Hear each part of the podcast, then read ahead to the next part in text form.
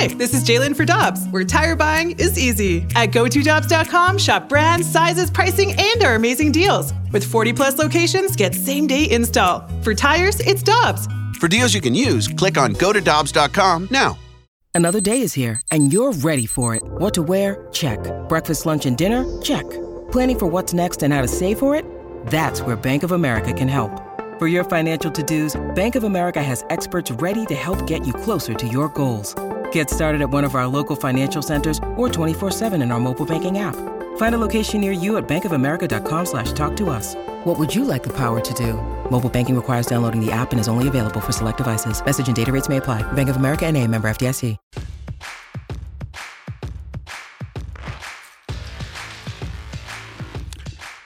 Michelle, a lot of times when people stay in this industry for a while, they lose their passion for sports and competition. I can't imagine that that'll ever happen with me. I'll, I'm always going to like going to games, and I know that our friend Mike Claiborne is going to be the same way. He's never going to tire of competition, and that's why Mike finds himself in Indianapolis this morning, a great town, and he got a chance to see one of the all-time greats last night. Good morning, Mr. Claiborne, on the Brown and Crouppen Celebrity Line. Uh, uh, good to hear from you in Indy. How's it going? Everything is a okay. I have no complaints, and uh, I would just say that the city of Indianapolis is a very interesting city uh, from a sports standpoint, and just their, their downtown. We want to be Indianapolis when we grow up in St. Louis. Period. You got that right. Now, I, I, want to tell a quick story. Back in 1998, my son was four years old, and I said, Hey, this Yankee team is one of the best teams that we're ever going to see. So I drove him across the state to Kansas City to see that Yankee team. And you're in Indianapolis. The Warriors were in Indianapolis last night. I'm presuming that that's why you're there. It wasn't to see the Pacers. that's for sure. You know, it, it, it's funny because uh, the Pacers are doing, they're averaging like maybe anywhere between eight and 10,000 people a night. Last night, you could not, you know, standing room only, tickets online were insane uh, because of the Golden State Warriors and, and what, and, you know, Steph Curry and the fact they have the best record or one of the best records in the NBA.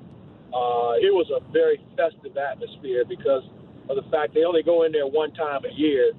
And I mean, when, when they hit the floor, you would have thought it was a home game for the Warriors. Wow. I was going to ask that, Mike, because I went to a Cleveland game when LeBron was playing for the Cavaliers in Phoenix, and maybe 50% of the people there were wearing LeBron jerseys. I was going to ask if yeah. they were all wearing Curry jerseys last night. Again, you, you had more, they, they, they had more um, Warrior paraphernalia on than, you know, the home team.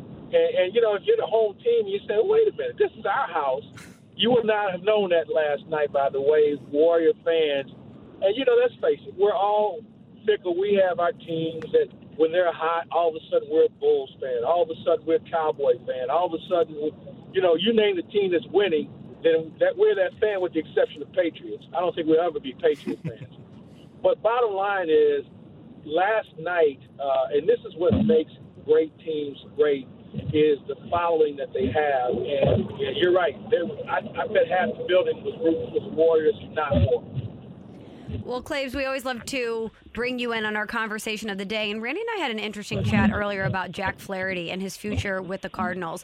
If you're the Cardinals and you're going to approach him about an extension before his contract expires in 2023, what would be the terms that you would be looking for?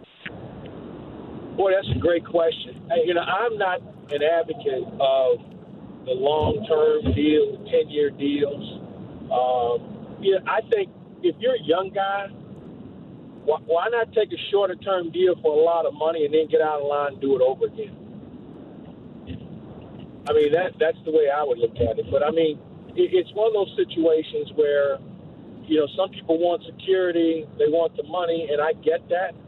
But I mean, if you're if you're young and you're really good, you know, stack it, stack it down, and then get back in line again and do it again. If you're if you're a really good player, now you run the risk of injury, obviously. But you know, I I think that in that situation, short might be better because you you you have a chance to set the market standard again. And obviously, Claibs, that's more palatable for the Cardinals, too. I I mean, if you're in their shoes, if you're wearing Mo's bow tie, what are the terms you're looking for? Maybe five years?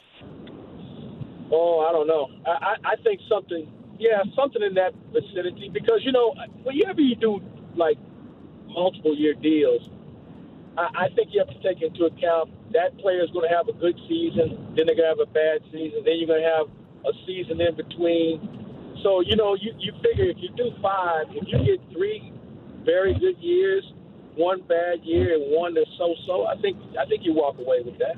Claibs, I look from afar and read Jack Flaherty's quotes, and I get the sense that he is highly money motivated. Not that everybody isn't, we, we all are, but he is really motivated to set a standard financially, at least in my view, in baseball. You have a great relationship with Jack.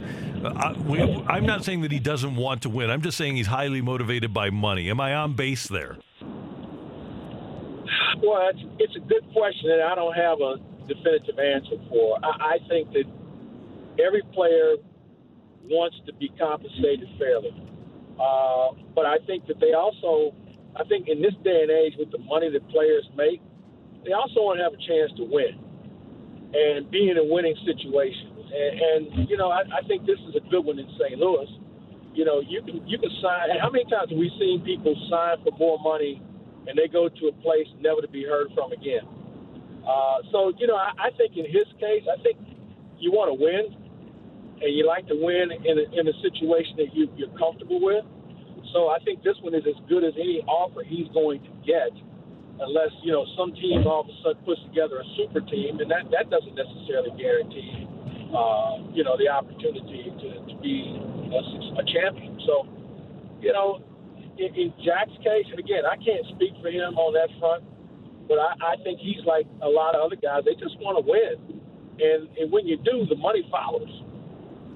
For sure. And Claibs, the Cardinals, part of their identity for a while has been that they have that horse, that ace, that not only they want to give the ball to in the big moments, but that understands what it means to be a St. Louis Cardinal. Chris Carpenter passes the baton to Adam Wainwright. Adam Wainwright passes the baton to Jack Flaherty. But if he does, in fact, leave after 2023, who's the guy that you look at in the club or in the system right now that could be that next guy up?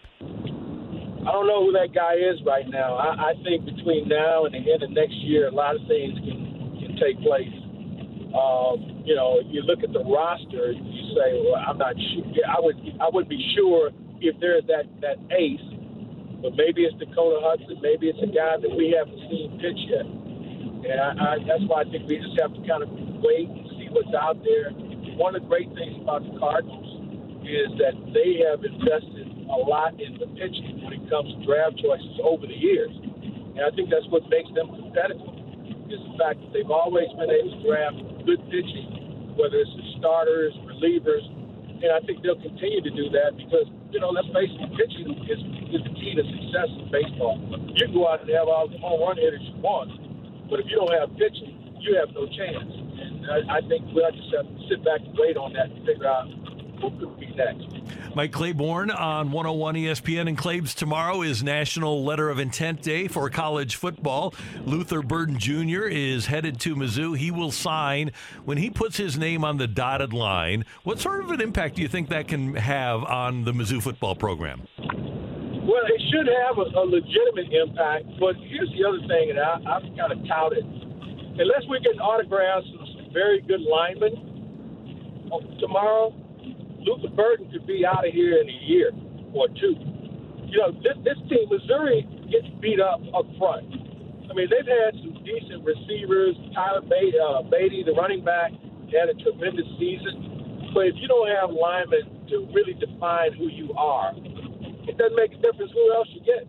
And if you don't think so, look at Alabama. Look at how many linemen that they have go in the first round every year. Now, the, the receivers and backs we all are enamored with, but if you don't have some horses up front, it, it doesn't make a difference. And, it doesn't make a difference. And, and Mike, with the transfer portal such as it is, we see a guy like Jameson Williams go from Ohio State to Alabama. So if, if a player doesn't think he's going to have a chance to win a championship, and clearly Jameson Williams didn't think he could be a key part of a championship team at Ohio State, if Burden feels that way, he's got an easy out now with college football's transfer portal. Well, well, Randy, I agree with you, and, and I've said this all along. Missouri has two years to get this figured out. Because by year three, if, if Burden the third lives up to the expectations, he'll be the next Jameson Williams. He'll go to somewhere that to where a program has a chance to win a national championship, and he'll be the final piece to that puzzle to some program, whether it's Alabama or Ohio State or somebody else who's been able to prove that they can compete on the highest level. I think you're going to see a lot of good blue chip players give that school that maybe isn't on that map two years to get it done. They'll go there in their third year, and the fourth year they'll be in the NFL. Hey, we want people to head on over to Claibs Online. Just go to YouTube and search Claibs Online, and there's a lot of great material up there for people. We have a lot of fun with it. We talk hockey. We're going to have a huddle up with Howard Richards, former first round pick, Dallas Cowboys, uh, Missouri broadcaster, and, and, a lot of other things. uh, but we have him every week.